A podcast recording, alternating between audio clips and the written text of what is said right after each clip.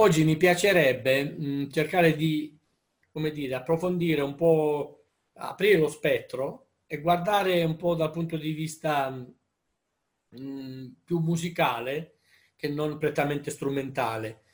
Ci sono due cose che noi impariamo e possediamo a prescindere. Una è la, è la pulsazione ritmica che è un qualcosa che ci riguarda ancora prima di venire al mondo. Quindi è una cosa troppo ehm, radicata dentro di noi, è troppo spontanea, troppo naturale. Pensateci, noi ancora non siamo, diciamo, usciti, venuti al mondo, fuori dal grembo materno, che già conosciamo una pulsazione, che è la pulsazione del nostro cuore. Questa cosa può sembrare banale, ma in realtà è fondamentale eh, tant'è vero che le mh, culture, diciamo, eh, più arcaiche, chiamiamole così, ma con eh, tantissimo rispetto, su cosa basano la loro espressione? Fondamentalmente su due principi. Il principio ritmico e il principio melodico. Noi il principio ritmico lo conosciamo fin da dentro, diciamo, il pancino della nostra mamma, prima di venire al mondo. Il principio melodico del suono lo conosciamo subito dopo essere venuti al mondo. Quindi pensate, sono due cose che ci appartengono in realtà. Noi la prima cosa che facciamo, dopo essere, diciamo, venuti al mondo, in questo bel casino, spesso emettiamo dei suoni. Questi suoni sono spontanei, allora io ho sempre in qualche modo cercato di, di ragionare sulla spontaneità perché è un aspetto che mi interessa molto. Se noi ci fermiamo un attimo a ragionare, scopriamo che il jazz è una fusione di questi due aspetti fondamentali, che sono appunto il canto essenziale e il ritmo essenziale dell'Africa. Tutto questo ha trovato, diciamo, un collante fortissimo, che il collante è la componente e il contributo europeo, che ha portato tutto l'aspetto armonico, tutto l'aspetto legato, se vogliamo, non solo al sentimento e all'istinto, ma anche alla ragione e alla conoscenza. Io oggi, sia ben chiaro, sono qui per condividere la mia esperienza. Non porterò nessuna verità come credo non la possegga nessuno, ma cercherò soltanto di condividere la mia esperienza mettendovi in qualche modo di fronte a ciò che per me è importante quando penso alla musica. Come primo step, dopo aver fatto diciamo questo cappello introduttivo, mi piacerebbe iniziare a distinguere questa sorta di canto creativo che per noi che facciamo jazz può essere diciamo anche sintetizzata con la parola improvvisazione tanto ci piace ovviamente tutti pensano alcuni lo pensano a tal punto che poi magari a fine concerto ti chiedono pure ma nel jazz le note esistono? Sì, esistono, ovviamente. Però in questa domanda che più volte diciamo mi è stata posta, no? come dire, spesso chi si mette di, di, fronte a noi pensa che quello che stiamo facendo ovviamente non ha nessun, mm, come si dice, solo frutto dell'estro, che in parte è vero, in parte è controllato. Quindi come primo step, diciamo, mi piacerebbe mh, mm, suddividere questa sorta di canto creativo, quindi l'improvvisazione, in due momenti. Un momento legato al canto spontaneo, quindi vuol dire prendere lo strumento e non darsi nessuna regola e cercare di creare delle melodie senza nessun tipo di, di struttura, di forma, di, di punto di riferimento. Soltanto partendo, così, partendo da, da ciò che in questo momento preciso accade nella nostra eh, così, sensibilità, nella nostra spontaneità. Uno prende la tromba, ognuno il proprio strumento.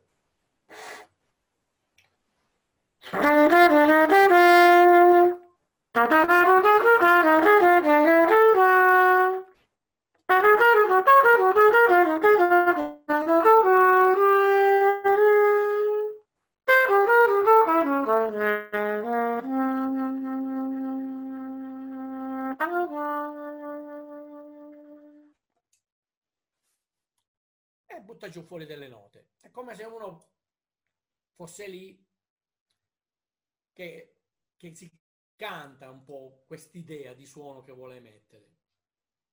Quindi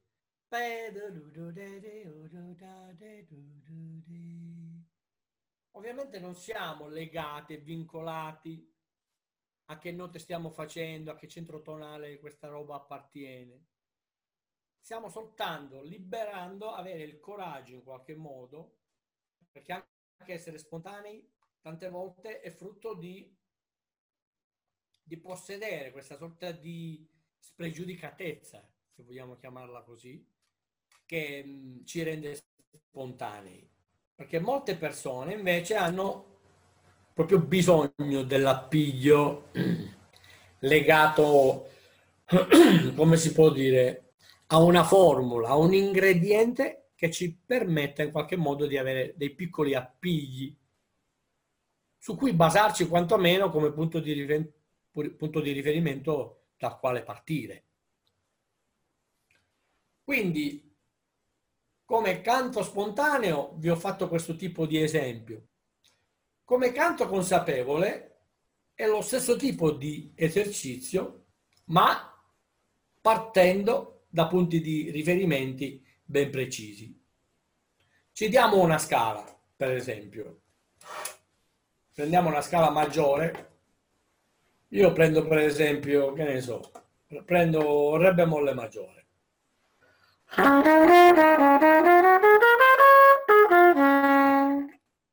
Ok? E, e già per esempio mi sono dato delle regole. So che sono qui dentro e so che devo praticare questa scala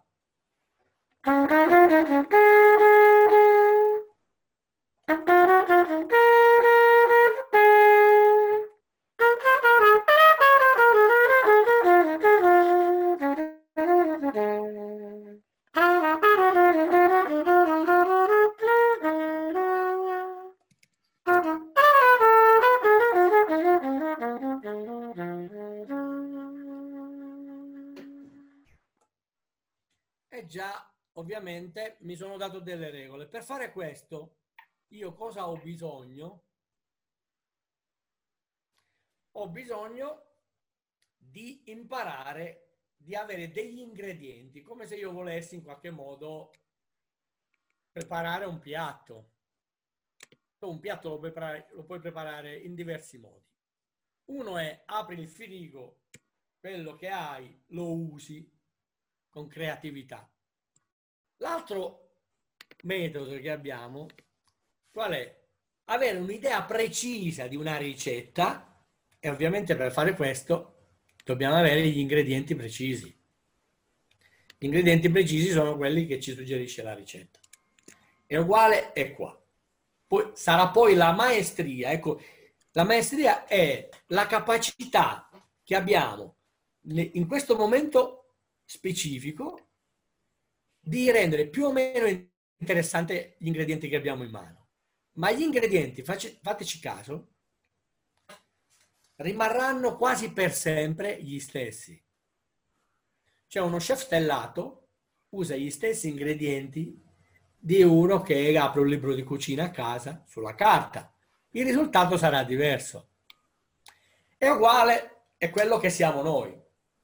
Se Miles Davis, per fare un esempio così diciamo, è sicuro che non sbagliamo, usa le note di una scala dorica, come poi vedremo magari, le note della scala dorica è naturale che tutti noi qua le sappiamo usare, le sappiamo suonare, le conosciamo e magari le abbiamo applicate. Ma prima di raggiungere quel tipo di intensità di linguaggio, di aspetto emozionale che quei suoni riescono a suscitare, di cose così, eccetera, eccetera, se, se saremo fortunati, passeranno degli anni, degli anni, ma tanti. Quindi non è un caso che quando uno è pischello e ascolta il solo di So What non lo capisce subito, dice che cagata, questa cosa l'avrei potuta fare anch'io, guarda tutta sta sceneggiata che fanno con queste tre note, e magari invece viene impressionato da, da Freddy Hubbard per rimanere su due mostri sacri, che invece lì chissà cosa avrebbe messo dentro, in quell'aspetto lì. E invece no, quando uno poi fortunatamente matura, capisce che sono due aspetti diversi, ma importantissimi, allo stesso modo perché l'utilizzo di quegli ingredienti, che sono sempre gli stessi, viene utilizzato in maniera personale da ciascuno, ma con la grande maestria di chi chiaramente ha interiorizzato il timing, il fraseggio, l'importanza del timing, quindi dell'articolazione, l'importanza del modo di stare sul tempo, quindi il giusto relax, la giusta, diciamo, consapevolezza spontanea, che sembra, diciamo, un paradosso dire consapevolezza spontanea, ma in realtà, quando si è fortunati, si riesce a raggiungere questa consapevolezza spontanea, che è data è una specie di fusione, un, una cosa strana, magica, è come lo swing, che tu alla lavagna quando lo spieghi ai ragazzi è sufficiente scrivere che i due ottavi uguale quarto con l'ottavo gli metti sopra il cappellino col tre uguale terzina. E hai risolto il problema. Sulla lavagna. Sulla lavagna sì abbiamo risolto il problema. Ma poi a sentirla quella roba lì ce ne passa di tempo e quel tempo lì sarà il tempo che farà in modo che quell'ingrediente che conosciamo tutti, che abbiamo tutti a disposizione, prenderà per ciascuno una forma, una magia, un modo di stare sul tempo, un modo di esprimere l'universo in maniera totalmente diversa per ciascuno. Per me è naturale dedicare la prima porzione della giornata a cercare di migliorare gli aspetti tecnici, quindi la respirazione, la resistenza, migliorare il suono, la flessibilità, tutte cose che noi che siamo trombettisti capiamo bene di cosa stiamo parlando, perché è uno strumento che tu puoi avere tutte le idee che vuoi nella tua testolina, ma se con lo strumento diciamo non sei a posto, queste idee purtroppo faranno fatica a, concreti- a concretizzarsi soprattutto. Se non sei Chet Becker, un trombettista medio, ovviamente se non è a posto con lo strumento, non si può permettere di andare in giro sperando che qualcuno, diciamo, lo riconosca come il nuovo Chet avendo un'estensione di un'ottava sulla tromba. Sarà molto difficile che ciò avvenga. Quindi, questo per dirvi che io sono il primo che ogni mattina prima di iniziare a parlare di musica faccio la mia palestra con, con lo strumento. Per me è fondamentale. Ma negli anni, avendo avuto la fortuna di diventare un musicista che ha avuto, come dire, la possibilità di esprimersi secondo la propria visione dell'arte, questa è una grande fortuna. Perché cosa può succedere nella vita di un musicista? Può succedere che non diventi mai un professionista e questo diciamo magari può essere l'aspetto tra virgolette più triste, se proprio ci tenevi a farlo. Ma se ti va bene e lo diventi, può esserlo in svariatissimi modi. Cioè non esiste un modo eh, unico per diventare professionista, musicista. Esiste il professionista che conosce bene diciamo, gli aspetti tecnici del proprio strumento e le mette totalmente a servizio degli altri, quindi diventi una persona che suona in sezione, che diventa bravo, preciso, affidabile. E questo vale per tutti, non vale solo per la tromba. Poi puoi diventare un musicista, diciamo, non impeccabile, ma con un grande estro. E quindi magari questo ti toglierà del lavoro dal punto di vista delle orchestre, del mestiere, della professione. E se ne hai le capacità, magari ti apre invece le porte della, della possibilità di esprimerti secondo la tua sensibilità. E poi esistono casi dove credo di appartenere, un po' più fortunati, dove mh, mm, diciamo la, la, la musica in qualche modo ti vuole bene, ti, ti regala la possibilità di, di, fare questo nella vita e in cambio ti chiede chiaramente un sacrificio a vita, di dedizione totale per quello che fai. Però perché dico questo? Perché io per esempio i primi dieci anni della mia vita li ho passati in un'orchestra sinfonica.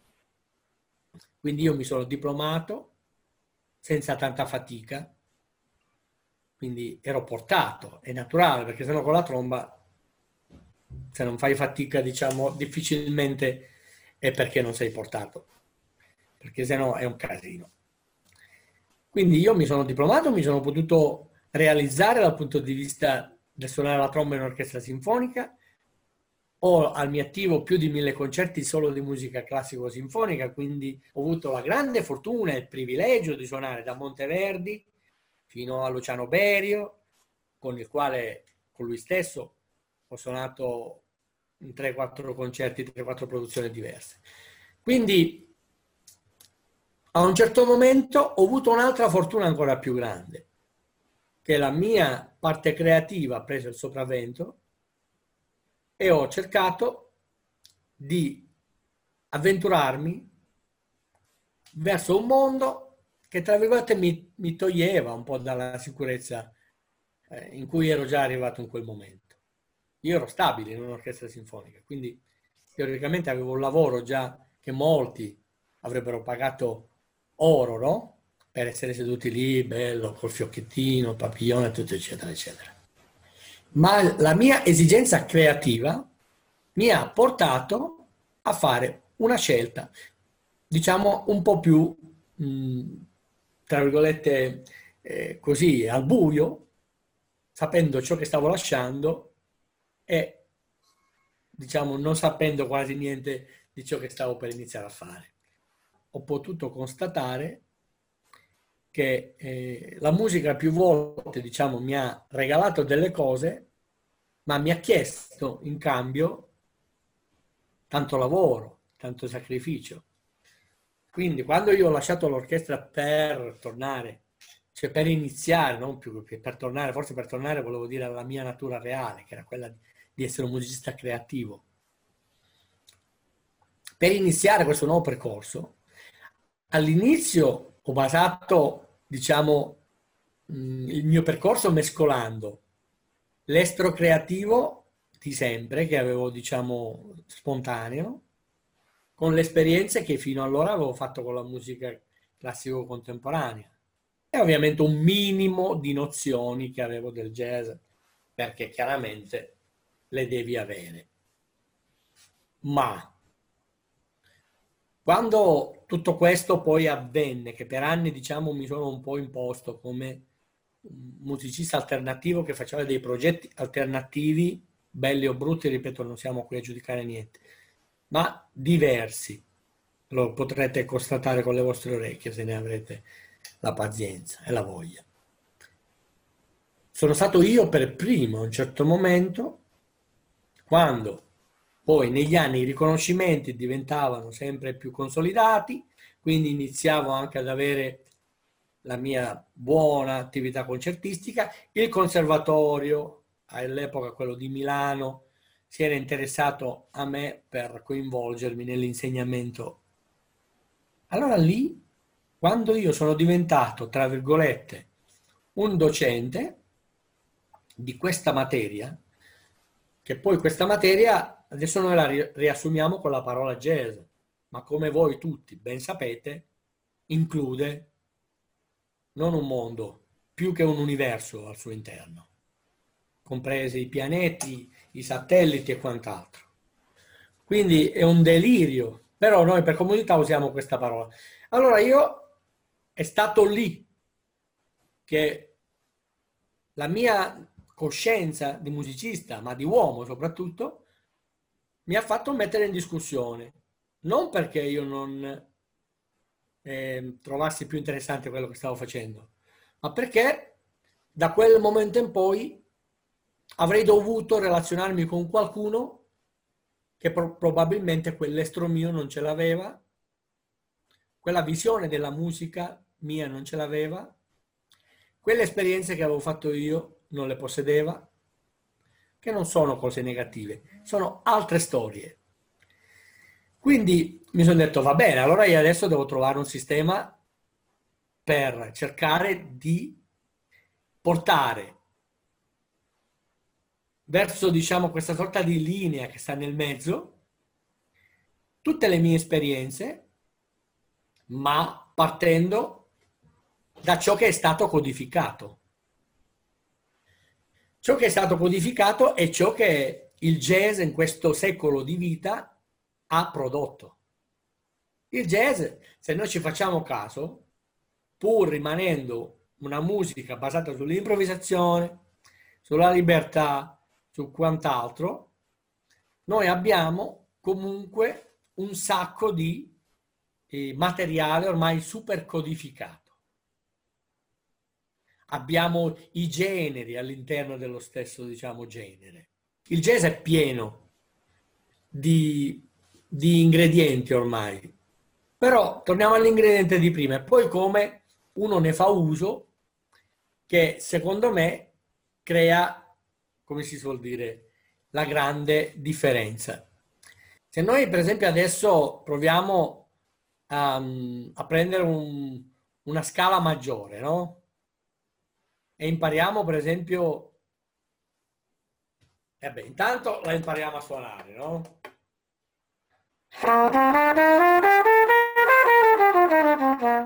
Perfetto, abbiamo questa scala a disposizione, no? E quindi noi possiamo provare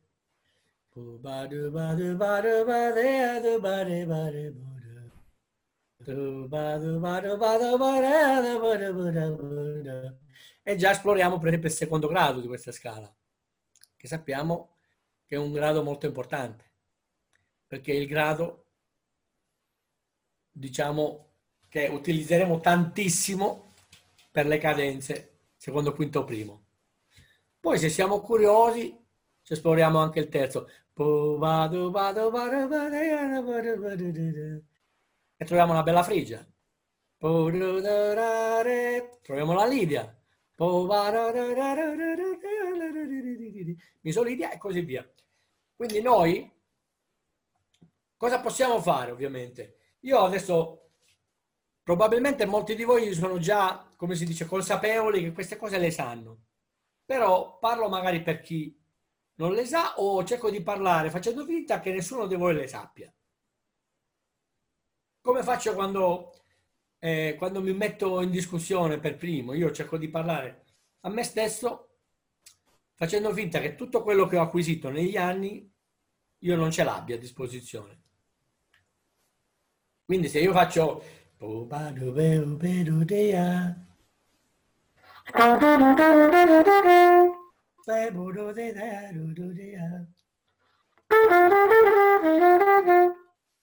e comincio a fare un esercizio importante. Qual è? Mentre un cantante fa queste cose e non è obbligato e tenuto a conoscere perfettamente il nome delle note che sta cantando. Perché fa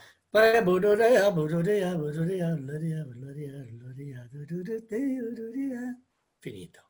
Non si sta ponendo. Invece noi no. Infatti l'esercizio che ho fatto prima, se provate a farlo, per noi che suoniamo è un po' più complesso, perché a quello che cantiamo dobbiamo avere la capacità di attribuire e affidare le note. E per le note purtroppo bisogna schiacciare i bottoncini giusti, conoscere bene lo strumento.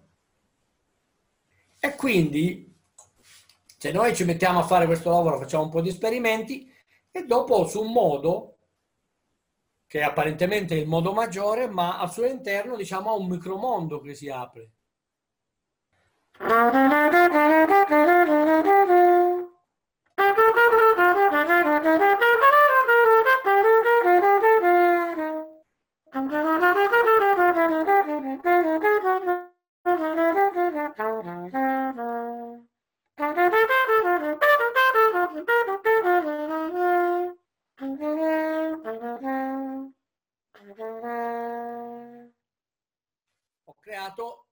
Cercato di creare delle piccole melodie attraverso un, un modo, passando, seppur diciamo senza scomodare troppe altre cose, solo dalle note principali. Dopo noi, ovviamente, per fare bene questo lavoro, cosa dobbiamo fare in primis? Imparare lo strumento, perché appunto questa cosa che noi facciamo in Do maggiore, no? Poi dobbiamo avere la capacità, con la stessa dignità, di muoverci facendolo in Do diesis maggiore.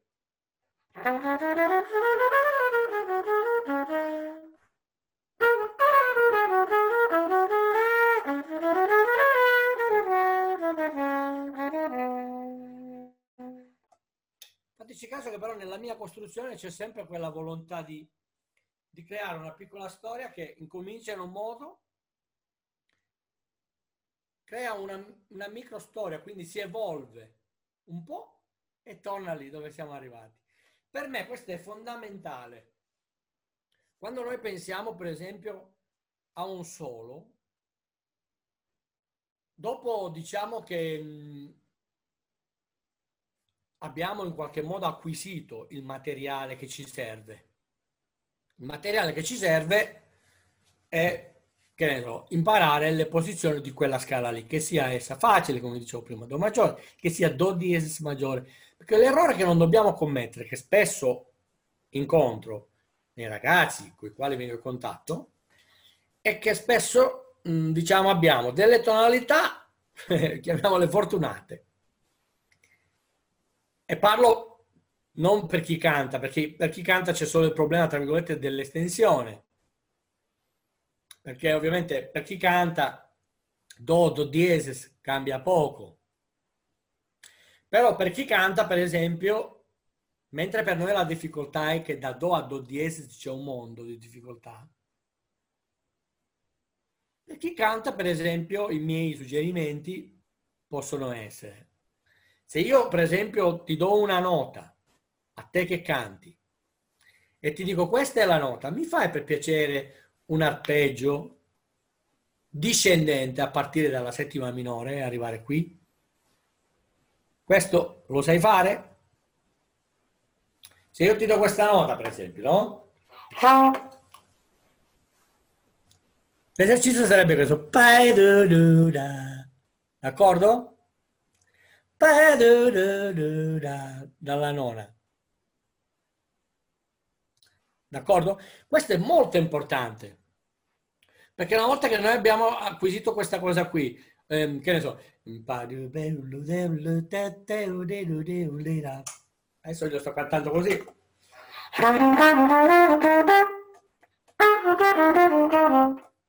E cerco di beccarle perché il mio lavoro è quello di sviluppare al massimo l'orecchio. Perché è così importante l'ear training? Fateci caso, vedi, io non sto parlando di pattern. Non, non mi sentirete mai parlare di pattern. Perché io penso che un musicista, se vuole fare questo nella vita, può usare i pattern per capirne il senso, ma non deve utilizzare i pattern per creare la propria figura di musicista, sbaglierebbe, secondo il mio modesto parere. Però il pattern, secondo me, l'importanza, la grande importanza che hanno i pattern, d'accordo? È legato al fatto che tu, in qualche modo, attraverso quel pattern che oggi troviamo sui libri, una volta si trascrivevano con tanta pazienza, non è che lo devi imparare a pappagallo, come quando abbiamo imparato tutti a memoria, so. Abbiamo imparato tutti questa frase, però un conto è impararla e capire cosa succede dentro questo pattern e quindi l'importanza che ha il pattern diventa quella di capire come sono disposte le note cordali rispetto al tempo. Le note cordali sono in battere, le note di passaggio, guarda caso, sono elevare, perché è così che si dispongono dentro lo spazio poi, affinché una melodia abbia un senso compiuto e abbia anche una fluidità, affinché non corriamo il rischio di, di, di suonare magari nei tempi forti dove non dobbiamo, avoid note, quindi note vietate, soprattutto soffermarci, Insomma, sono tutte regole che esistono. Quindi se noi il pattern, come la trascrizione dell'assolo, la impariamo per, ehm, per, per creare poi un discorso evolutivo da lì, allora è fantastico, perché tutti lo abbiamo fatto, io stesso continuo a farlo, con i miei studenti sono molto rigoroso, sulla trascrizione degli assoli, sulla memorizzazione della trascrizione degli assoli e sull'analisi soprattutto, che spesso è un aspetto che dopo aver trascritto e memorizzato si pensa bene di abbandonare. Uno dice ho imparato l'assolo, il mio dovere l'ho fatto, no, no, perché quando a noi una soluzione che trascriviamo ci piace, la cosa importante che dobbiamo fare è cercare di capire perché ci piace. Questa è la figata. Quando noi abbiamo capito perché quello che abbiamo trascritto ci piace, e non magari la frase dopo, che è figa però ci lascia indifferente. Dice, vabbè, bella, ma non mi colpisce. Non... Vuol dire che noi, ognuno di noi, dopo scopre, scoprirà che ci sono degli intervalli, delle note, delle tensioni, delle cose particolari, delle pause, delle modalità ritmiche, dei modi di, di spessare la frase. Ognuno di noi è diverso, quindi ognuno di noi percepirà la figata dove la vede lui. Renata. La mia domanda è questa, essendo tu un solista molto creativo, ti trovi meglio a suonare e interagire con altri musicisti estrosi come te e costruire, costruire un disegno mm, che nasce da questa interazione o ti trovi meglio con una sorta di tela solida su cui tu ti puoi sbizzarrire con ogni libertà? Allora, mm, diciamo che la tua domanda è molto interessante perché io eh, mi ritengo un musicista mh, mm, onnivoro, mm. cioè nel senso che io penso che... Allora, io mi trovo bene in entrambe le situazioni. Una volta mi trovavo forse meglio in situazioni più aperte, creative. Adesso negli anni ho cercato di lavorare per, mm, per crescere musicalmente, ma soprattutto ehm, per dare un senso alla musica in maniera attiva, attiva attraverso la presenza. Cosa vuol dire essere presente? Vuol dire interagire con quello che c'è in quel momento. Eh, se, tu, se la domanda tua ovviamente è secca, ti trovi bene a suonare più libero, su un walking libero, con musicisti creativi o suonare, che ne so, stable mates, ti dico ovvio che mi trovo meglio libero, creativo. Non perché io non riesca a suonare su stable mask, invece è un lavoro che ho fatto dopo, perché ho capito che di là ero più forte. E quindi quella cosa mi veniva più spontanea, era proprio nella mia natura interagire partendo da, da zero informazioni, uh-huh. ma solo assecondando quello che succedeva attorno a me. L'altro aspetto invece, ho dovuto fare una sorta di, mi sono dovuto in qualche modo autodomare, addomesticare, a mantenere l'aspetto creativo ma impiegandolo dentro un, aspe- un aspetto cordale, formale, strutturale e di linguaggio leggermente più, eh, più codificato, no? Sì, è che mh, mm, a me sembra più complicato liberare la creatività, che forse è la stessa cosa che stai dicendo tu, che hai dovuto lavorare. Esatto, è la stessa, è la, credo sia la stessa cosa al contrario. Mm. Poi cioè? non è detto che uno ci riesca bene. Mm. Cioè io non sto dicendo che adesso sono il più bravo di tutti a suonare All the Things You Are, per dire. No, non mi interessa neanche esserlo. A me interessa capire che, mh, mm, che io negli anni sono riuscito a fare un lavoro su All the Things You Are, per fare un esempio, che prima magari non sarei riuscito a fare. Okay. Quindi se prima io personalmente Things You Are avevo bisogno di eh, pianoforte, contrabbasso, batteria per avere un po' di appigli, ti faccio un esempio, no? Mm-hmm.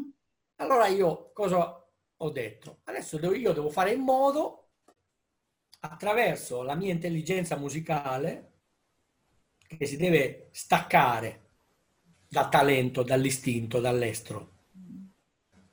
Devo cercare di sfruttare al massimo l'intelligenza musicale. L'intelligenza musicale è il mix tra la musicalità che uno possiede e la capacità di renderla un minimo lucida, quindi gestibile. Rimaniamo su All the Things You Are.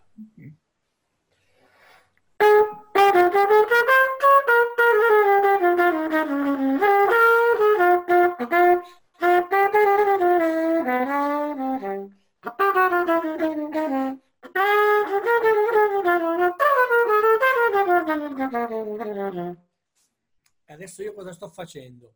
Sto cercando di suonare da solo la componente ritmica, la componente melodica e la componente armonica. Perché? Perché sono da solo. Quando tu hai una torta, ovviamente, e sei da solo, puoi fare due errori. O meglio, puoi fare una cosa buona e un errore. La cosa buona è che il tuo buon senso ti fa dire, ok, sta torta è tutta mia, però ne taglio un pezzo e me lo mangio adesso e l'altra la metto via. Se invece dici è tutta mia e finché io non muoio me, qua non mi fermo, è ovvio che ti farà male quella storia lì. Quando tu hai un quartetto a disposizione, questa torta, se ci fai caso, è divisa esattamente così, per quattro persone. Quindi, ti faccio un esempio, no? Adesso non so se, vediamo, aspetta, se riusciamo a farlo in tempo reale. Ditemi se, se sentite bene. Adesso ti faccio un esempio, no? Quello che ti ho fatto prima era in qualche modo ciò che succede se una persona deve in qualche modo far sentire, far capire a chi ascolta che sta suonando All the Things You Are. Ok. Ditemi se la base la sentite piano, bassa, alta. Fatemi cenno col pollice. Sentiamo, sentiamo.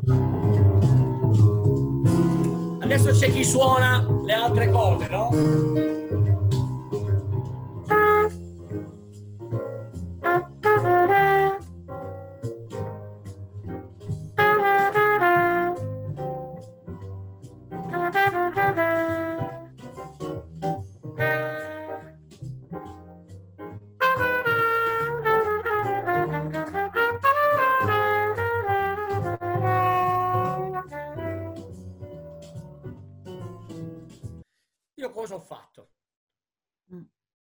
Pensando che c'erano altri tre compagni immaginari, in questo caso, mm. che si stavano occupando del proprio ruolo, mm.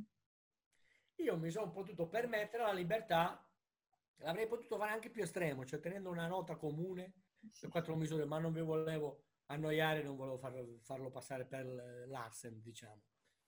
Però teoricamente c'è una nota comune che io avrei potuto tenere quattro misure lunga così. Che se poi ci fate caso, guarda qui, così capisci proprio di, cui, di cosa ti sto parlando, perché è molto importante. Two, one, two, three. C'è sempre sticchi, però. Quattro misure, per fare un esempio, no?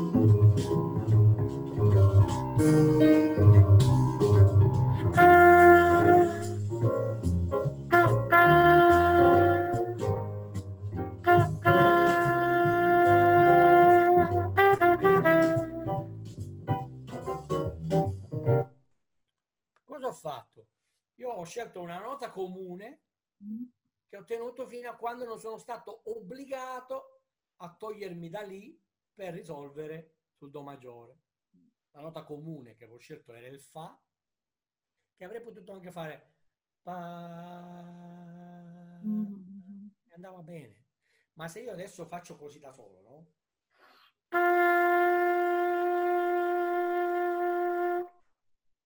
Non ha più senso. Vero. Giusto? Sì, grazie, bellissima questa. Quindi questo cosa vuol dire? Che torniamo alla torta. Mm. La torta diviso 4 è vero, non potrai fare il bis, mm. però ti mangi la giusta porzione, bello bello, e non rischi di stare male. Tutti contenti, tutti la torta. Ognuno butta l'orecchio verso cosa sta succedendo, quindi controlla chi ha finito, chi non ha finito, se piace a tutti, se siamo tutti sul, sullo stesso, diciamo, gusto. Quindi se ce la mangiamo tutti, siamo tutti d'accordo che ci piace. E quando si suona è uguale. Quando si suona non bisogna mai pensare che tu hai tre persone dietro che ti accompagnano e tu pigli e ti metti a fare una serie di esercizi. O meglio, c'è chi lo fa. A me proprio questo aspetto della musica non riguarda per niente. Cioè io con la...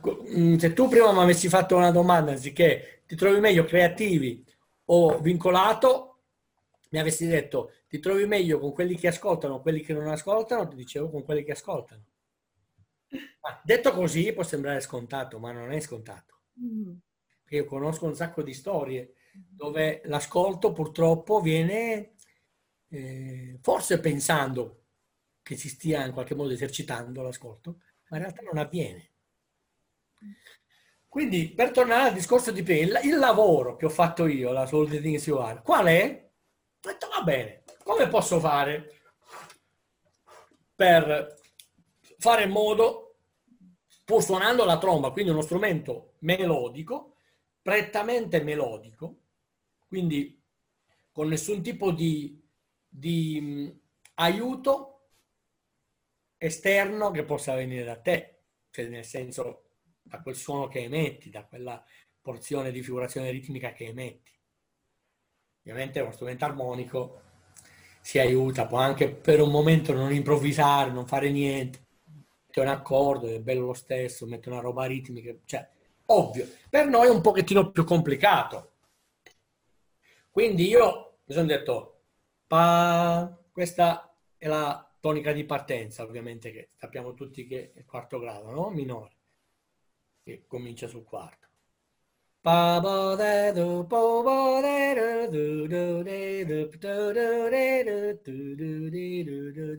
E allora ti canti tutta la prima porzione. Perché se tu in testa non ce l'hai, quando hai lo strumento in mano, ti fai il walking bass di tutta la struttura del brano. Quindi inizi con tanta pazienza, prima di cominciare a smanettare.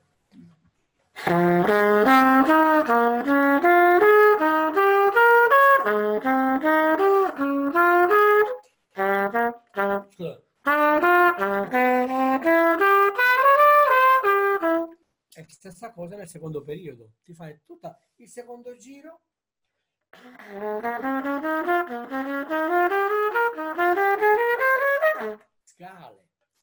Tutta la, il brano lo devi in qualche modo assimilare con questa sorta di, di lucidità che non ti deve scappare un punto. Io per esempio all'inizio questo esercizio, che poi vi suggerirò, quando, ma già ve lo suggerisco adesso visto che siamo andati al discorso, è un esercizio che uso per la memorizzazione per esempio degli standard. Io di un, di un brano, prima di dire a qualcuno o a me stesso che conosco quel brano, mentre una volta quando ero più incosciente dicevo, ah sì, Stella, la so, e poi non la sapevo. Ci sapevo suonare attorno, grosso modo. Ne venivo fuori perché un po', un po' la sgamatura, un po' il talento, un po' le cose, ce la facevo a non cadere proprio sotto, sotto la macchina. Ma in realtà mancavano tanti, diciamo, pezzettini per poter affermare che quel brano lo conoscevo sul serio. Quindi allora, per poter affermare ciò io dico, prima imparo il tema, poi secondo step, accordi su tutte le misure, su tutta la forma. Quindi un accordo o una misura, prima, terza, quinta, settima. Chiaramente stiamo parlando di studio allo stato fondamentale. Per quello vi dicevo, poi gli ingredienti di cui vi parlavo prima, che rimarranno per sempre gli stessi, quando noi diventeremo bravi, non vuol dire che dobbiamo cambiare il brano. Vuol dire che quel brano lì lo dobbiamo imparare a suonare in un'altra maniera che sia sempre più ampia, sempre più, più vasta, ma che non vuol dire fare 300.000 cose, vuol dire avere la capacità di vedere sempre in maniera più aperta, sempre in maniera più ampia, che non vuol dire moderno, vuol dire avere la capacità di, di, di, di respirarci dentro, di non avere ansia, di non avere stress, di sapere come stanno le cose, di sapere cosa sta per arrivare nel secondo periodo. Stai suonando già una cadenza e sai già dove stai andando a finire, quindi già la suoni con quell'idea di dove andrai, non la suoni più come quando la suonavi all'inizio, come uno sterile 251, dove cadeva cadeva era sempre la stessa cosa. Quindi la maturità di cui io vi parlo è per me, per quanto mi riguarda, legata a queste cose. Quindi, come vi dicevo, il primo step è tutti gli accordi dallo stato fondamentale, a partire dallo stato fondamentale. D'accordo? Quindi ti metti lì.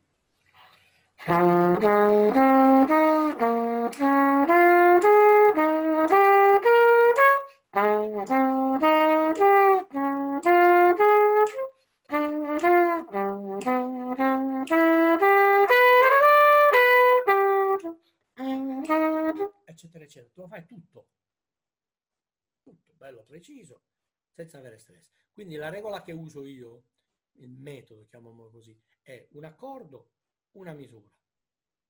Quindi prima, terza, quinta e settima. Un accordo prende due misure, come può essere il caso del Do maggiore a fine periodo. Ci estendiamo fino alla nona. Avete sentito che ho fatto infatti? Ok? Stessa cosa qui.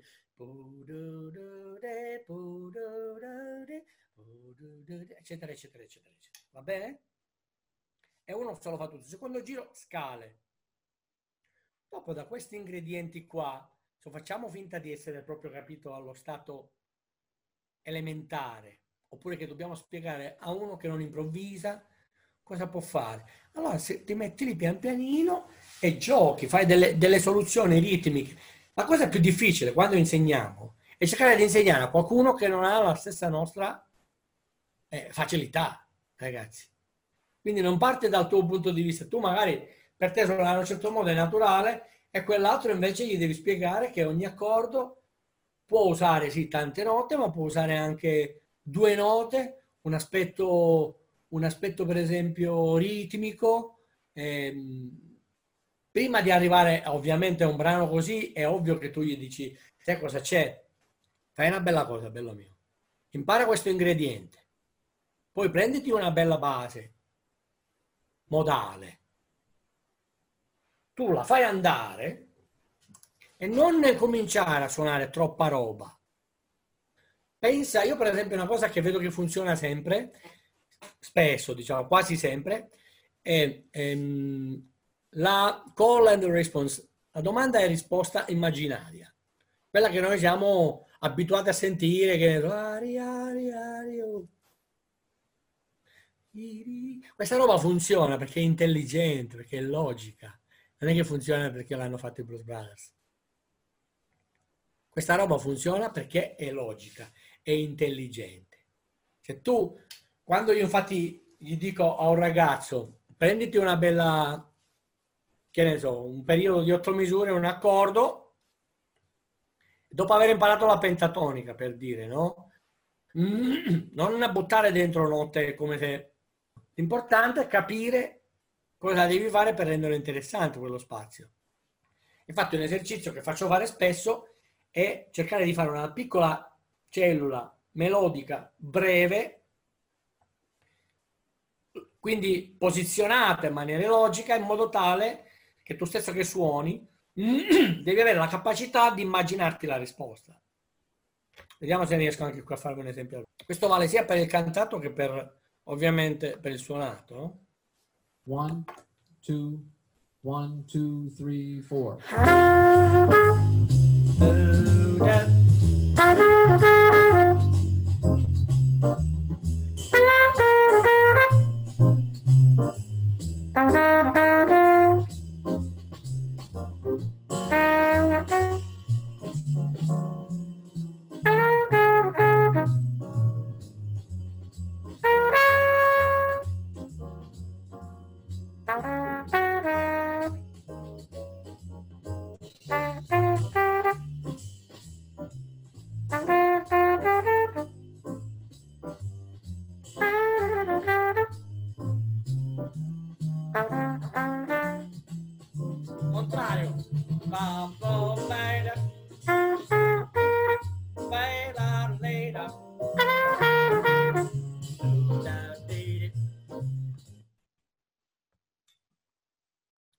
Eccetera, eccetera.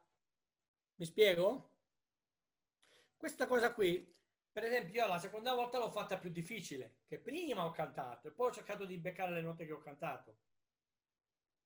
Per voi che cantate, ovviamente il suggerimento che vi do è cercate di, di dire le note se ce la fate. Di trovare le note perché non è così semplice. Ovvio che voi siete abituati da una vita. L'idea, belli, precisi. E, e poi quello che c'è sta dentro, per noi fare così è già c'è un mondo tra il fa e il fa diesis, non è che è la stessa faccenda, eh. eh sembra facile quando le imparate, se, se non le imparate appena ti sposti si spegne la luce per molti. Quindi bisogna essere sempre, mh, come si dice, rigorosi con gli ingredienti. Ricordiamoci questa parola. L'ingrediente, ragazzi, è un qualcosa che accomuna e riguarda tutti ed è uguale per tutti, questa è la figata. Dopo cambierà la disposizione. Poi questa cosa man mano si evolverà, andrà a finire su All the Things You Are per dire, quindi dall'inizio non hai, diciamo, ancora grandi mezzi, d'accordo, usi poca roba.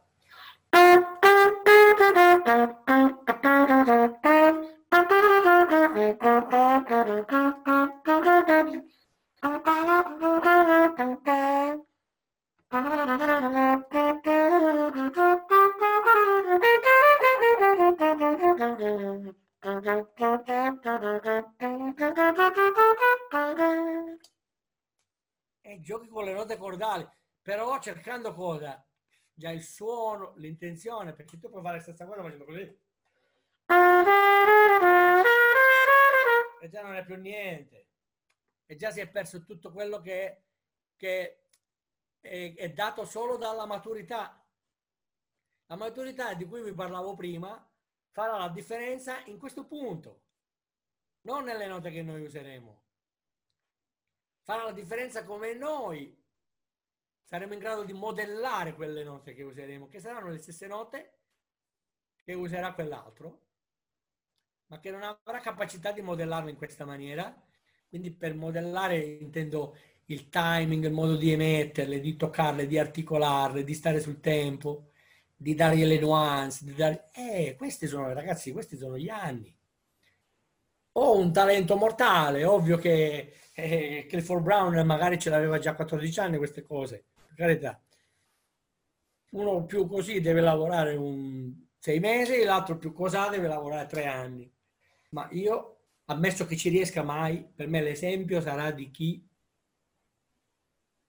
davanti a un foglio bianco in tempo reale è capace di scrivere una poesia. Senza cancellare, senza avere un attimo di, di perplessità, no? Se tu ascolti solo di chat... Um...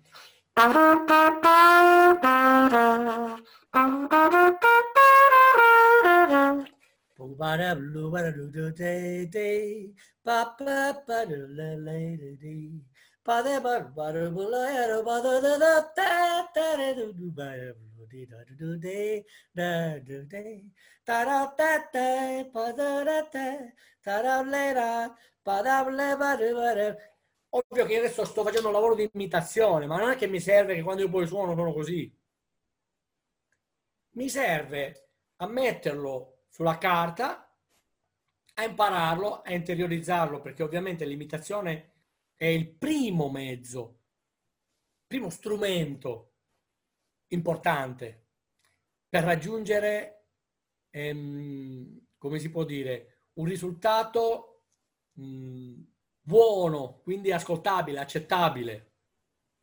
Quando non hai un punto di partenza ehm, forte di tuo, io lo suggerisco ai miei studenti, quelli specialmente che vedo che sono un pochettino più, eh, non voglio dire meno dotati, però che fanno un po' più fatica a, a capire subito come funziona la faccenda.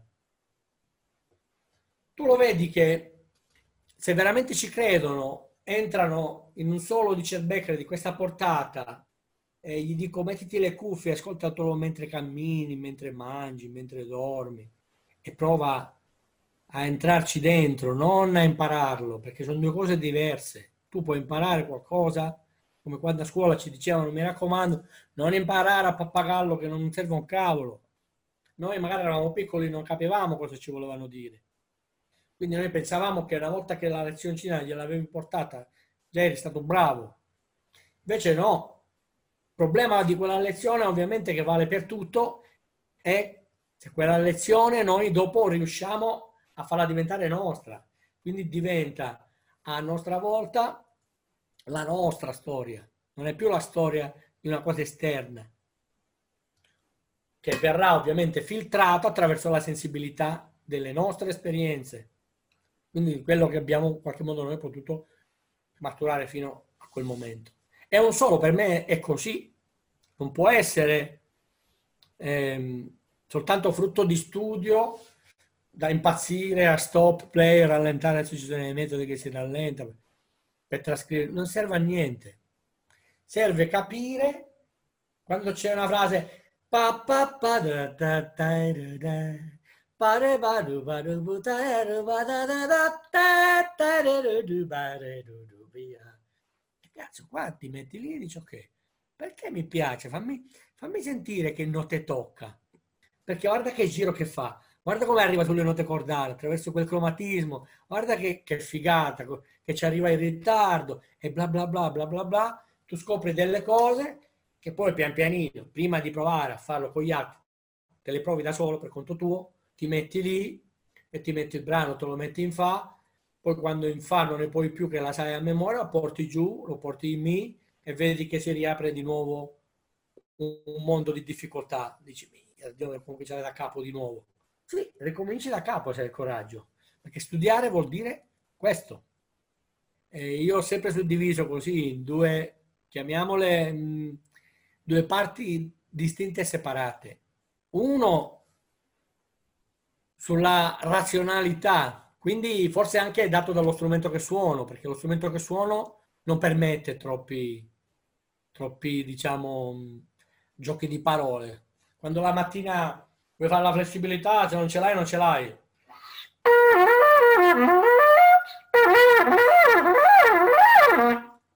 Per arrivare a farla veloce con questa disinvoltura è ovvio che devi fare anni e anni di studio tutte le mattine, non giorno sì, un giorno no. Perché non esiste proprio. È uno strumento, questi, questa cosa probabilmente io poi l'ho portata nel fatto di volere indagare sulle cose che il jazz ha catalogato, perché parliamoci chiaro, questo è il linguaggio catalogato. Il jazz oggi si insegna nei conservatori perché esiste, come per la musica classica, un'estetica musicale che riguarda il jazz. Poi all'interno di questa grande finestra ne possiamo aprire altre tot. Quindi poi c'è l'estetica del free, l'estetica del funky, del jazz più New Orleans. Quando tu suoni più New Orleans è ovvio che non ti puoi approcciare eh, come quando suoni un brano più moderno, no? Quindi che ne so. Mm. Questa è, un, è, una storia. Se tu suoni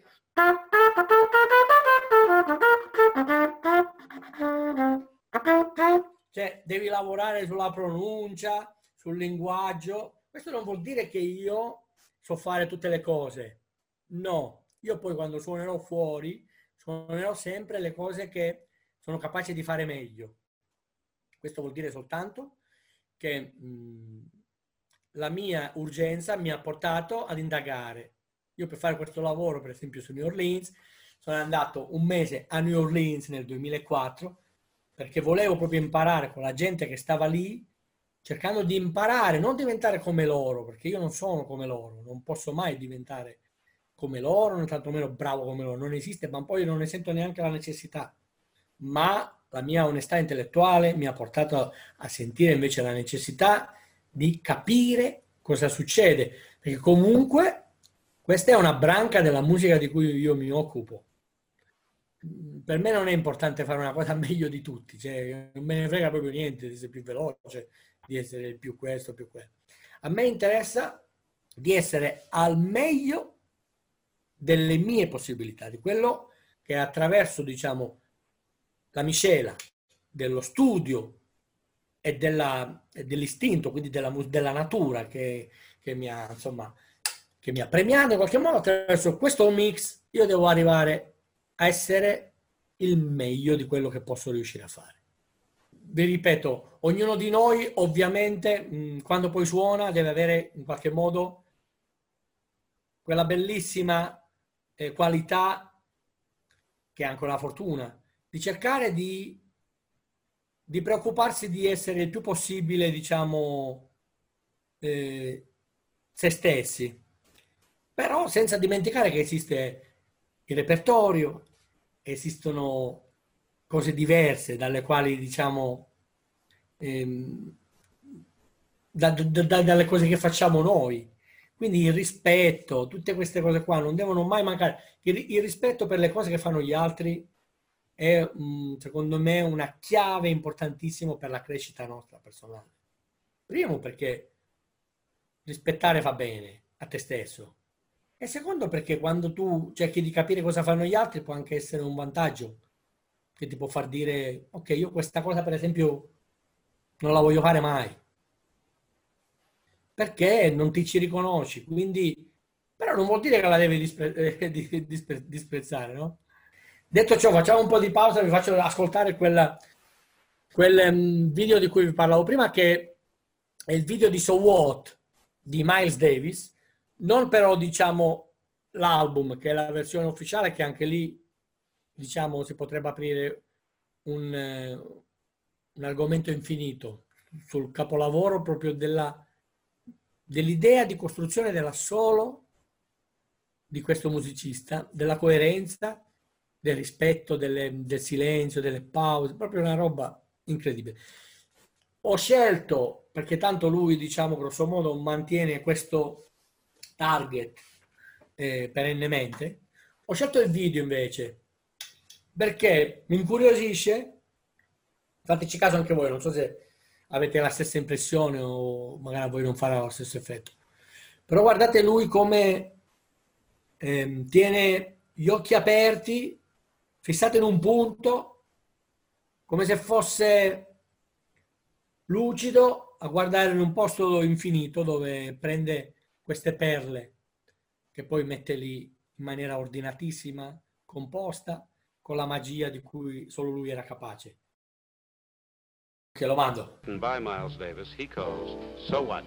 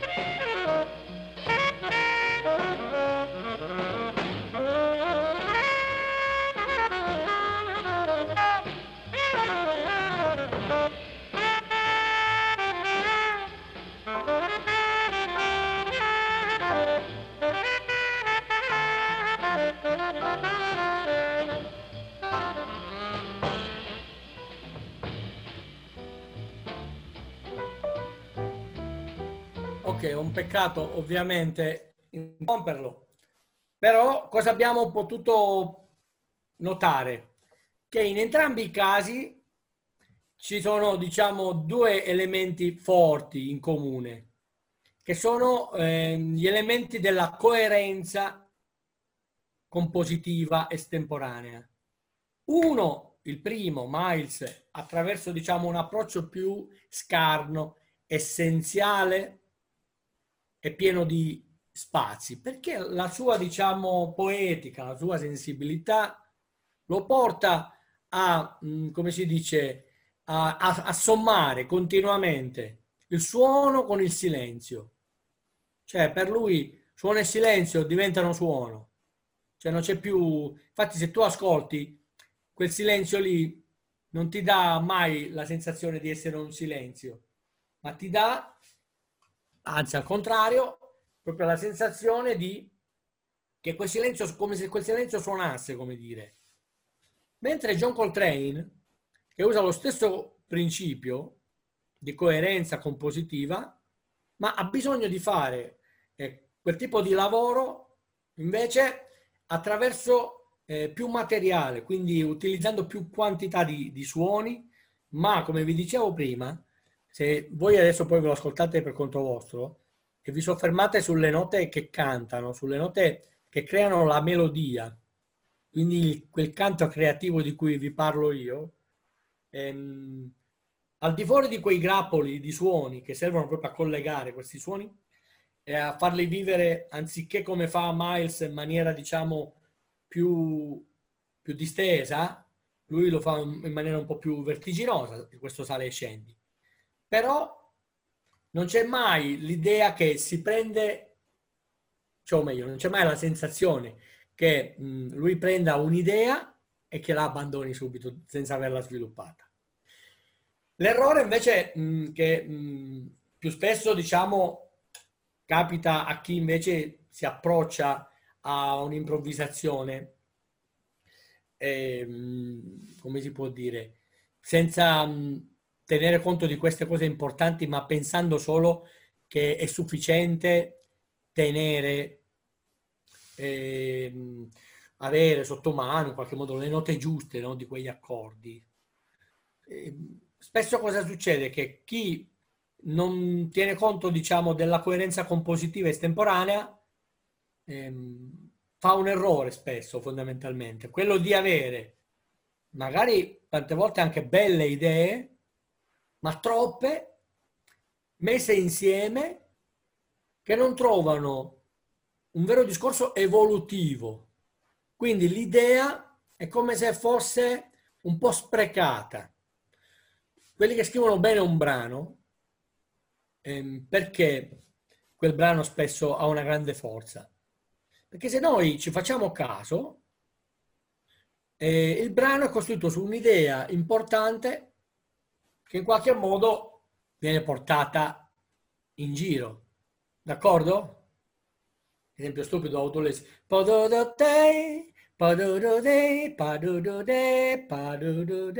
Cioè non c'è non c'entra niente. Perché quando noi abbiamo esposto un tema così bello, coerente, logico, dobbiamo iniziare subito ad improvvisare soltanto con il materiale che conosciamo. Prova a fare un bel lavoro. Esci da un tema così coerente, dove c'è questa figurazione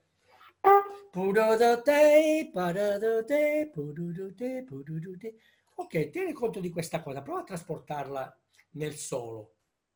Non dico di copiare esattamente questa cosa qui, prendi un'altra idea però, essere capace di portarla in giro.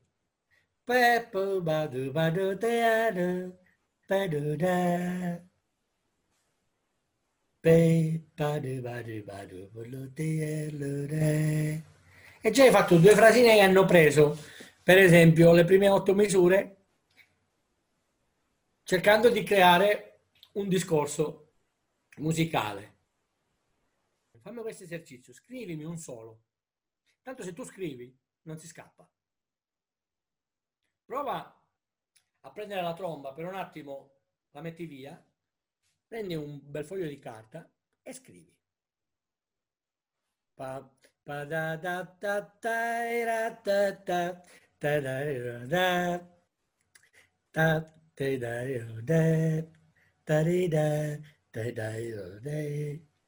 E già c'è un'idea che lì diventa composizione. Perché quando tu scrivi un brano for, un brano, cosa devi cercare di tenere molto bene a vista, principalmente? La coerenza compositiva. Cioè un'idea iniziale deve essere in grado di proseguire durante il tema. Cioè, mh, cercate di essere creativi, ma allo stesso tempo lucidi, curiosi, ma allo stesso tempo scrupolosi. Cioè, allo stesso tempo dovete pretendere da voi le cose che non sapete fare. Ogni giorno dedicate mezz'ora alle cose che non vi vengono. Cioè non è essenziale essere bravi in tutto, è essenziale cercare di migliorarsi in tutto, ma non essere i numeri uno in tutto. Questo no. Questo è il mio, è il mio suggerimento che, che mi sento di darvi. Dovete provare a fare questo. Io spesso prendo l'iReal, per esempio, tolgo lo strumento armonico, tolgo la batteria, come avete sentito adesso, e lascio solo il basso. Proprio per avere questa sensazione di avere il vuoto. Perché il vuoto non ci deve spaventare. Dobbiamo imparare a sentire nel vuoto musica, non silenzio, quindi paura, oddio, non so cosa devo fare. No. Questa domenica mattina per me è stato un grande piacere Mm, perché proprio mi piace condividere le, mm, le mie esperienze sperando e mi auguro per tutti voi che vi possano in qualche modo essere stati, non dico di aiuto perché è presto, però di, di stimolo, così che vi abbiano potuto un minimo sollecitare la curiosità e ci può essere un modo alternativo allo studio che non è solo quello forse io lo dico perché do per scontato perché studiando come un pazzo, eh, ovviamente per me è normale studiare, quindi non amo parlare dello studio perché è una roba che faccio in maniera naturale ogni giorno. C'è lo studio giornaliero, costante, di tutte le tonalità con la stessa dignità, non dove siamo bravi corriamo, dove siamo asini freniamo. Che lo studio se non ci mette in difficoltà non è studio. Cioè, se noi facciamo le cose che ci vengono tutti i giorni bene, non è studiare, è passare il tempo. Sappiamo sempre dove siamo carenti. Chi meglio di noi può sapere dove siamo carenti. Ci vuole soltanto onestà intellettuale e coraggio per ammetterlo, prima di tutto a se stesso e poi agli altri, che purtroppo è la cosa più complicata.